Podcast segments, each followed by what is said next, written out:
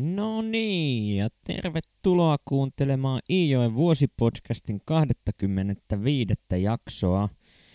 Mä oon Atte ja tässä podcastissa mulla olisi tarkoituksena lukea Kalle Päätalon Iijoki-sarja kuluvan vuoden 2024 aikana.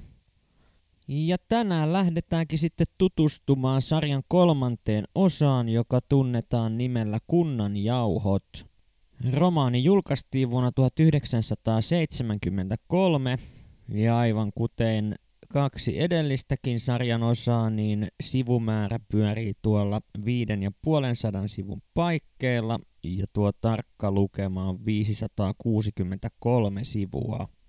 Ja jälleen romaani alkaa hyvin pitkälti siitä, mihin edellisessä jäätiin, eli tässä tapauksessa tilanteeseen, jossa Herkko on keuhkokuumeen sairastettuaan tavalla tai toisella menettänyt mielensä terveyden ja makaa nyt Kallioniemessä töitä tekemättömänä ja luulee kuolevansa keuhkotautiin, joka muun perheen silmissä vaikuttaa enemmän luulotaudilta kuin minkäänlaiselta oikealta viruksen tai bakteerin aiheuttamalta sairaudelta.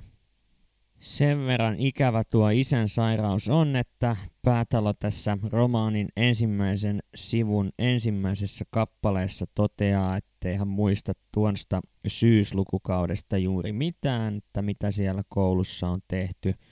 Ja etenkin sitten joulun aika on hänelle ollut kuin painajaisunta.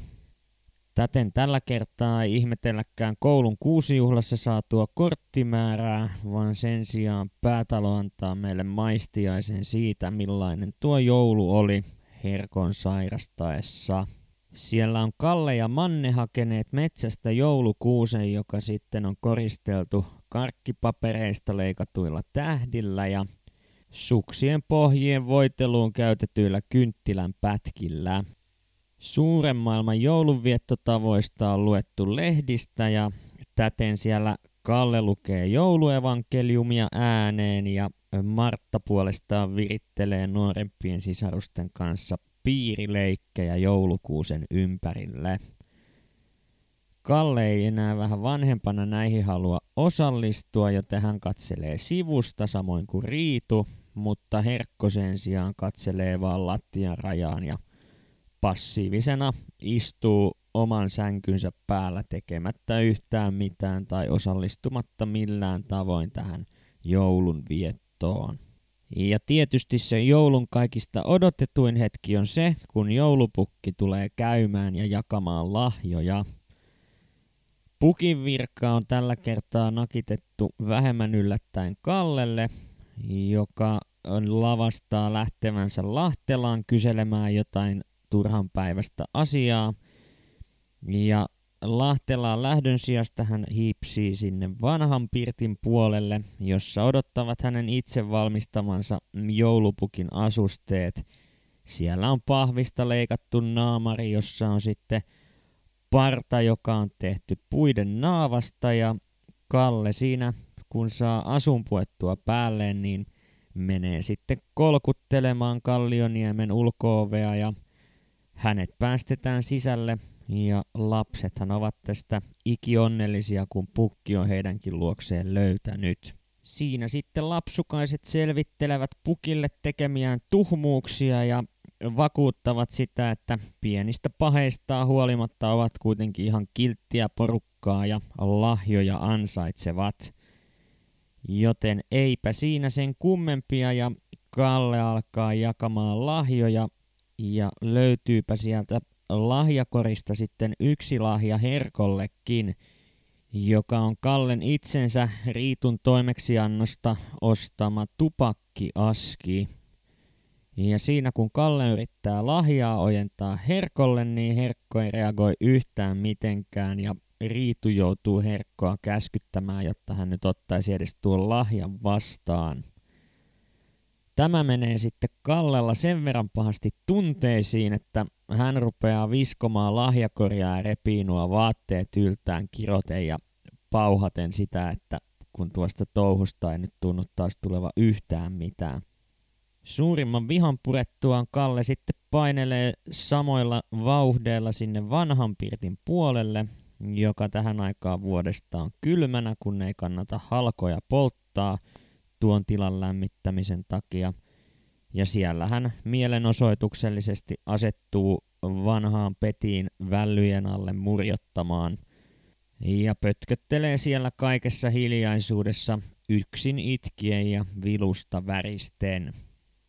Ehkä sitten hieman yllättäenkin sieltä saapuu Herkko houkuttelemaan Kallea takaisin joulun viettoon, mutta Kalle siinä vaan käskee Herkon painumaan pois ja Herkko siinä sen päälle voivottelee tuota omaa keuhkotautiaan ja sitä, kuinka Riitukin on alkanut häntä pettämään Nakkijussi ja Tauriais Herkon kanssa. Vaan Kalle ei sitten taivu tämän Herkon itsesäälissä rypemisen edessä, joten Herkko painelee takaisin uudelle puolelle ja kysäisee Riitulta, että josko hän voisi sitten maanitella Kallen saapumaan takaisin tuolta piilopaikastaan. Riitu sieltä sitten saapuukin ja käy Kallen kanssa pienen sananvaihdon, jossa he yhdessä ihmettelevät tuota Herkon touhua ja tällä tavoin se Kalle siitä sen verran leppyy, että hän suostuu saapumaan takaisin tuonne uuden pirtin puolelle.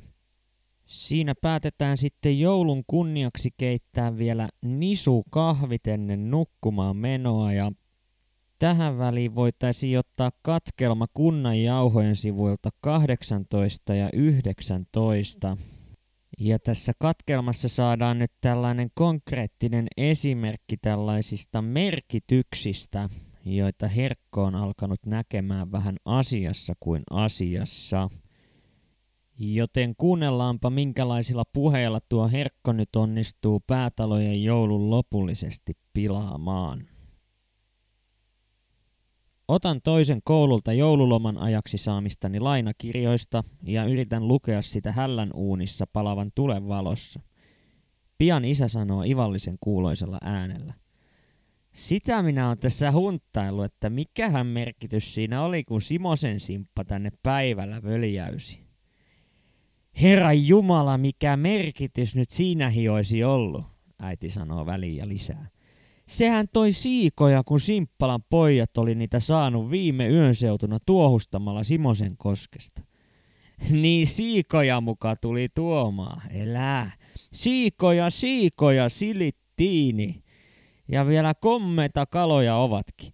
Ensimmäinen kertako tämä oli, kun Simppa on tuonut tähän pöksään kaloja. Kuinkahan monta saavillista niitä on meille Simppalasta kuskattu. On ne niin läppeensä höyliä ihmisiä. Isän äänessä ei ole tippaakaan surkeutta, kun hän katkaisee äidin puheen.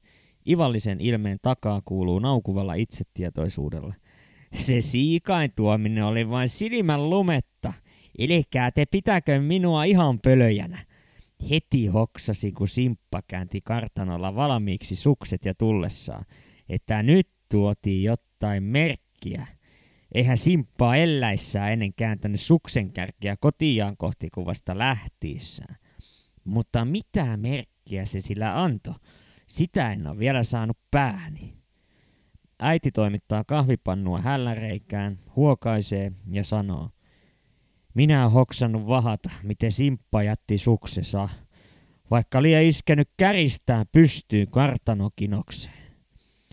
Käristää pystyy! Isä lähtää ja kasvoille nousee ovella nauruinen ilme. Vain kärkisä varra se Simpa olisikin pitänyt suksessa tekkiä. No mitä se sitten semmonen olisi merkinnyt? Selvitäppä! Että piimävelli ja paistin pottu, äiti tiuskasee. Niin piimävelli ja paistin pottu, nyt kyllä valahtelet. Valahtelet on yksi niitä erikoissanoja, jotka isä oli ottanut käyttöön juuri mustasukkaisuudesta virinneiden riitojen aikana niin kauan kuin muistan. Siksi mielipaha, suoranainen pelko jälleen kihahtaa sisälläni. Ja käy kuten pelkään. Vanhempieni sanasota jatkuu. Äiti sanoo. Mitä muutakaan tuomosi höpötyksiin tulee ja viserä. Sanon minä tai tein mitä tahansa, niin niissähän on se helekkarin merkitys. Onko tuommoiset tuteerailut ja hunttailut täysipäisen touhua? Vain täysipäise, isä sanoo ja ääni painuu itkun kiräksi. Voi taivaan Jumala, kun jo simppaa myöten vetävät sammaa köyttä selkäni takana ja kulettavat tietoja ja merkityksiä. Elä nyt sotke ainakaan simppaa merkityksiisi. Sen tiedät itekin, jos käytät vähäkään järkeäsi, että simppaa viimeinen, joka toisille pahaa haluaa. Vielähin vähemmän sulle ja meille. Jos tähän asti, mutta kun kaikki on alkanut minua sortaa ja halaveerata ja ovat salakähmäsiä, Isä kärisee ja pullauttaa täyden itku. Ja juuri nyt muuttuu kaikki salakähmäsiksi, kun tarttuu tämä paha tauti. Kaikki vieraatkin kulettaa merkityksiä. Yritän nyt tappautua tunnollesi. Ei hyvä mies sulle toivo kukkaa pahaa ja kuleta se enempää merkkiä kuin merkityksiä. Tällaisia pistää tuo sairaus herkon höpäjämään. Ja näitä merkityksiä tässä Herkko kyllä kaiveleekin sitten aivan joka välissä ja aivan sattumanvaraisista asioista. Ja tuo hänen vainoharhaisuutensa muuttuu niin rajuksi, että hän ei halua päästää paitsi riitua pois tuolta Kallioniemestä, niin nyt myös lapsien lähteminen on vähän semmoista ja tämmöistä, kun Herkko epäilee, että hekin lähtevät juonimaan jotakin hänen selkänsä takana – Kallea ja Riitua hän ei haluaisi päästää keskenään minnekään hetkeksikään samasta syystä. Ja oikeastaan Herkko tekee kyllä ihan täyttä helvettiä tuosta elämästä Kallioniemessä, jos tällaista suorasukaista ilmaisua saa käyttää.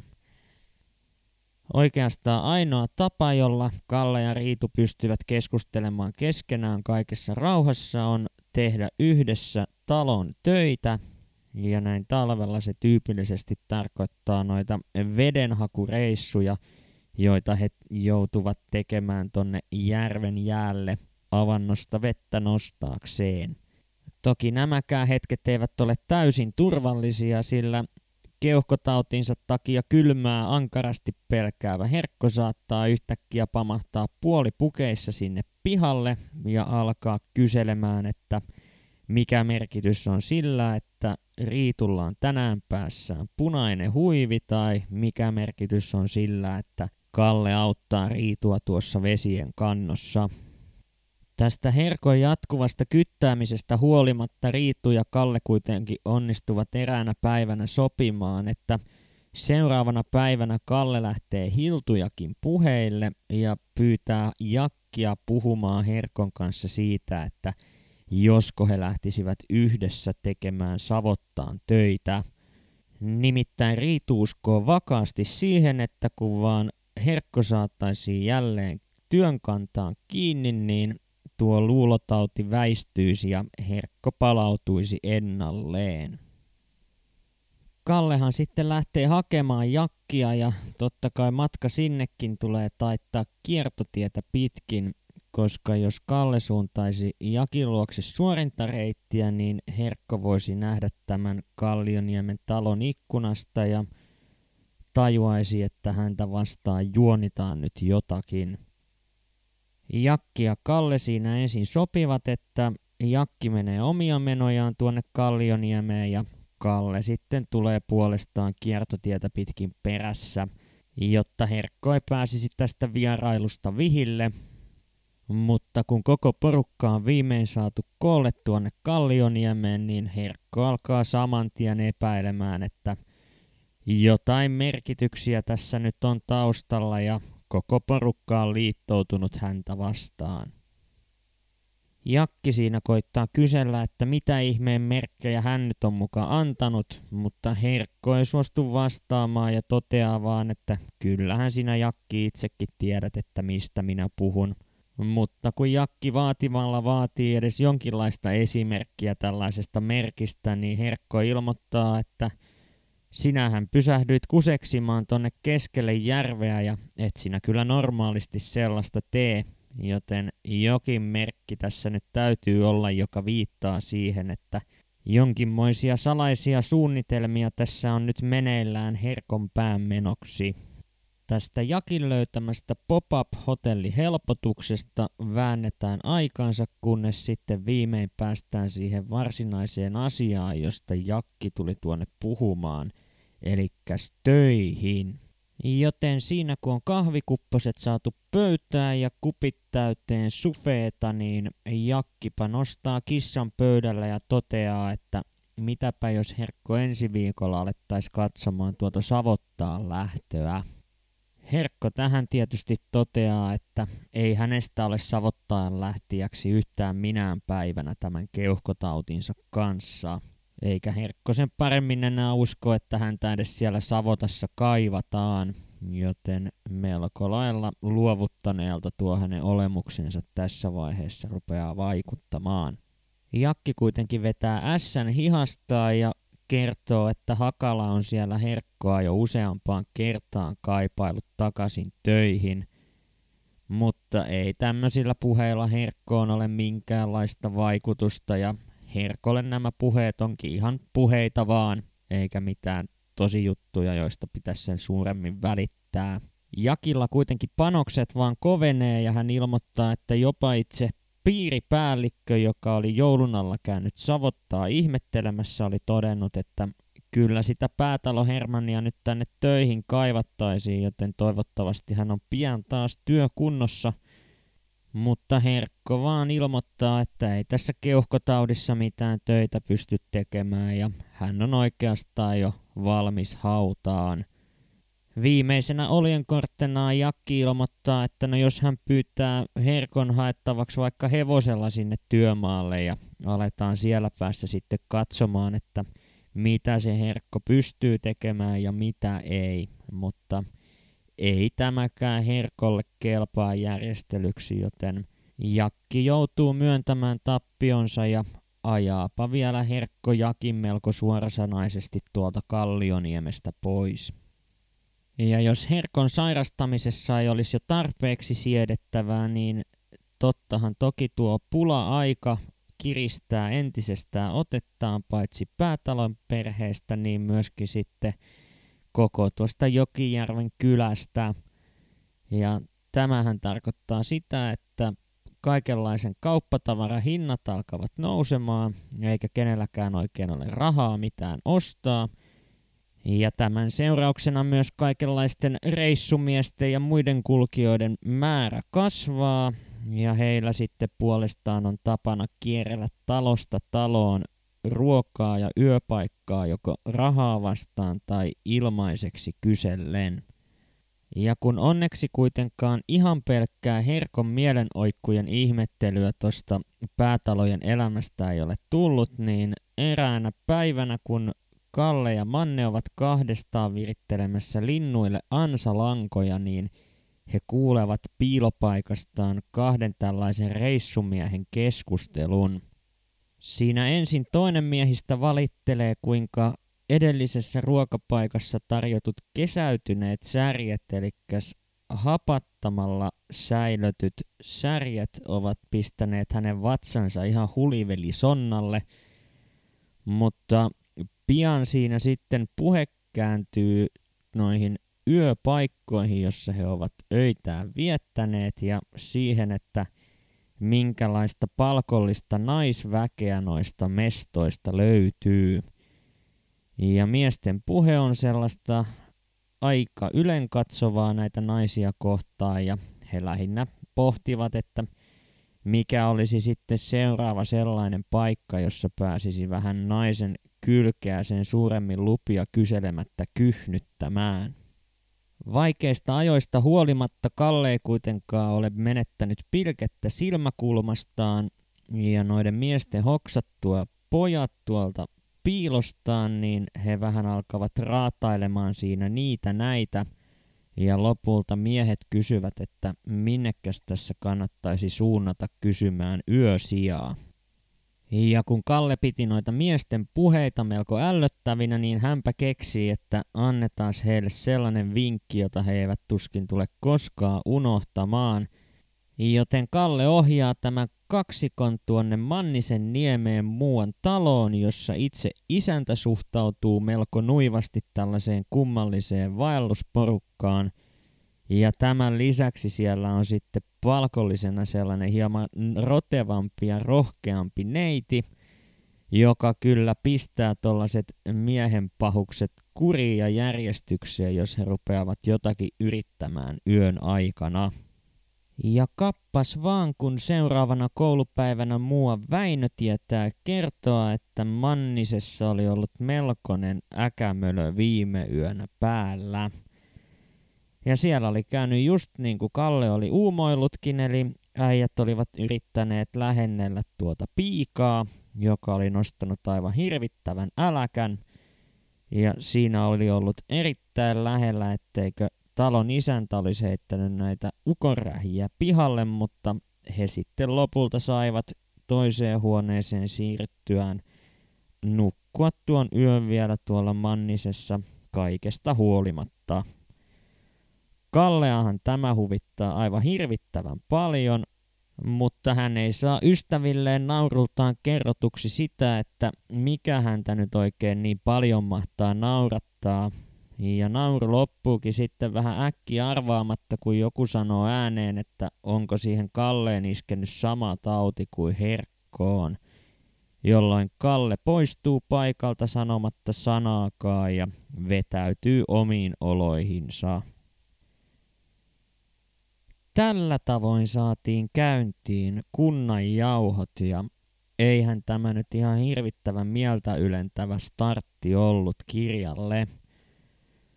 Mutta saa nähdä mitä kevät tuo sitten päätalon perheelle tullessaan. Lähteekö herkko tuosta toipumaan vai vajotaanko yhä vaan syvemmälle vainoharhojen maailmaan?